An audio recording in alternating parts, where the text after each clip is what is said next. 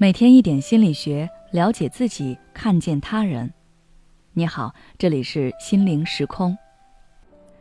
今天想跟大家分享的是，和长辈科普新知识怎么就那么难？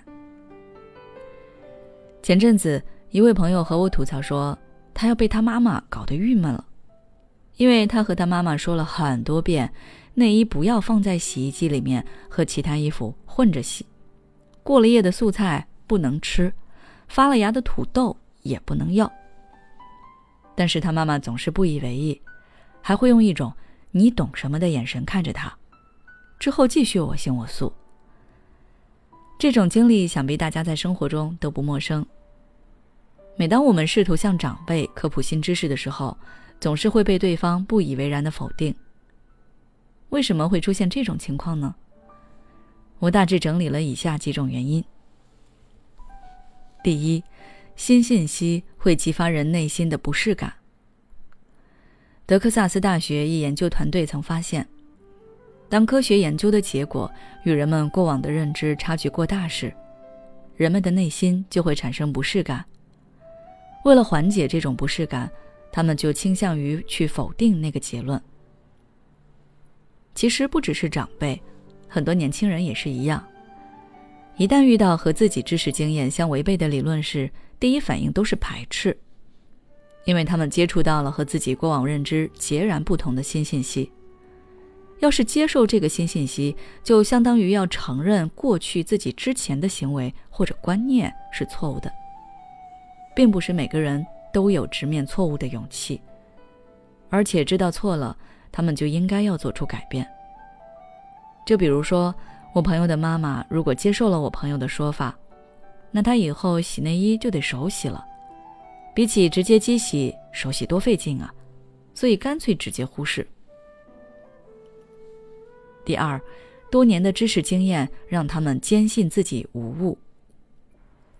比起别人的科普，很多人会更愿意选择相信自己多年积累的生活经验，毕竟他们几十年都是这么过来的。你说过了夜的素菜吃了对身体不好，但是我吃了几十年，不是一直都没事吗？所以他们更觉得你是在胡说了。第三，科普对象不够权威。不知道大家有没有留意过这种情况？每次你和你的爸妈科普什么信息，或者说什么道理的时候，他们都不以为意。但是当他们从同龄人口中，或者是从一些新媒体平台上，听到一些真假难辨的信息的时候，却深信不疑。每次遇到这种情况，你是不是都很无奈，想不通，也不理解为什么会这样？其实是因为在他们心里，你可能读的书比他们多，但是你年龄小，在生活经验和人生阅历上肯定是不如他们的，所以你科普的那些信息也并没有那么权威。而那些同龄人和他们阅历几乎相同。所以他们会相信同龄人口中的话。还有就是新媒体平台，在老一辈人的认知中，能在公众平台发布出来的信息都是权威的、真实的、值得信赖的。